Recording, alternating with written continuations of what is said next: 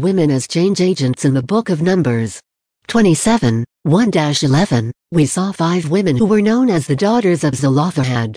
Zelophehad was a descendant of Joseph, and he was among those that died in the wilderness, because they complained against God. Zelophehad had no son except for these five daughters. These five women were grieved, and they approached the authorities. The question is, why were they grieved?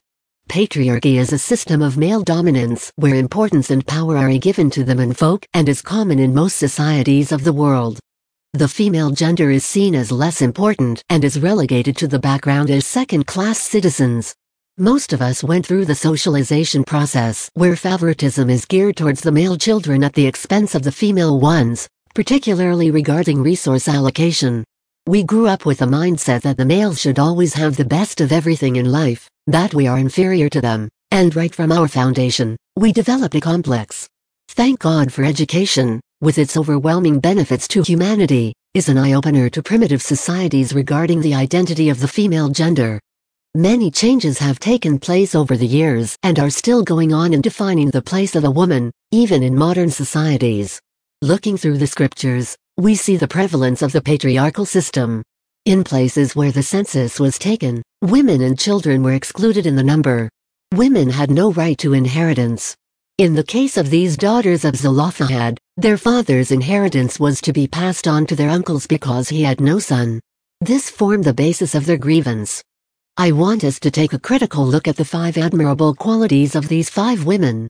They recognized the place of authority, these women went straight to the authorities to complain about their father's inheritance. When we are grieved in the church, who do we speak to? Our God is a God of order, and He has put people in the places of authority in churches so that order can be maintained. Sometimes things happen in the church, and the authorities are not aware because they were not told. If these women had gone round the different tribes in Israel to complain and murmur about their grievance and somehow Moses got to know about it, he wouldn't have taken them seriously. He would have discarded it with a wave of the hand as women's talk that should not be reckoned with. These women were also prompt in approaching the authorities. If they had bottled up their grievance, their father's inheritance would have been passed on to their uncles, but because they spoke out at the right time, they were in the right position to prevent it. The scripture says in Proverbs 15:23b, and a word spoken in due season, how good is it? They took a bold step, Despite the rigid societal norm that was in existence in their day, these women took a bold step and stood before the authorities at the doorway of the Tabernacle of Meetings. The entrance of the Tabernacle of Meeting was a sacred place where the authorities took their seats or stand, and because of its sacredness, it would be expected that no one would be allowed to move close to the authorities, much less women. There would have been barriers in place to ensure tight security, these women overcame the roadblocks null and pressed forward amid the crowd. They were unstoppable, and they were undaunted until they got to their destination at the doorway to voice out their grievance. Moses had no choice but to listen, and he immediately took their case to God. They took responsibility for their own lives. These women knew what they wanted. They were not sentimental about it. They took their lives into their own hands with the view that they would be accountable, they believed they were peculiar and determined to fulfill God's purpose for their lives, their background and family history notwithstanding. They refused to suffer for the sins of their father. In Ezekiel 18, 2, God challenged the proverb among the people in the land of Israel, which says, The fathers have eaten sour grapes, and the children's teeth are set on edge. God was against that proverb and commanded the Israelites not to use it again and emphasized that it is the soul that sins that should die. When these women presented their case before the authorities, they said their father died in his sin. What sin? The sin of complaining and murmuring against God. These women were wise enough not to follow after their father's footsteps that led to his death. They took the proper steps when they were grieved, and that was why they got the desired result. They demanded their rightful inheritance. These women made a demand for their inheritance, and they gave it all it took. Sometimes when we are faced with the battles of possessing what rightfully belongs to us, what God has freely given to us, we become passive and complacent about it. We believe God will fight our battles for us without lifting a finger. Victory over battles of life is not won in complacency.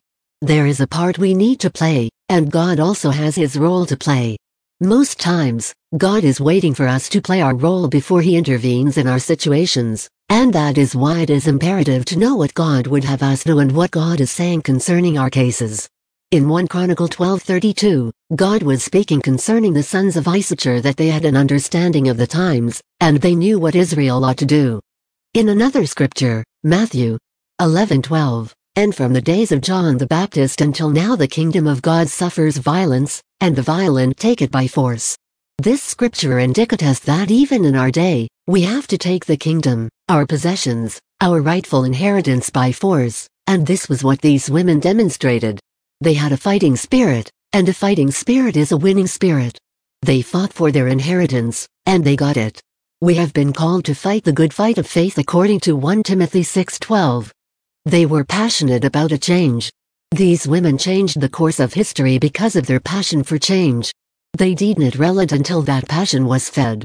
They destroyed laid down structures of the society that were put in place by the traditions of men, which hindered the progress of the female gender in their day.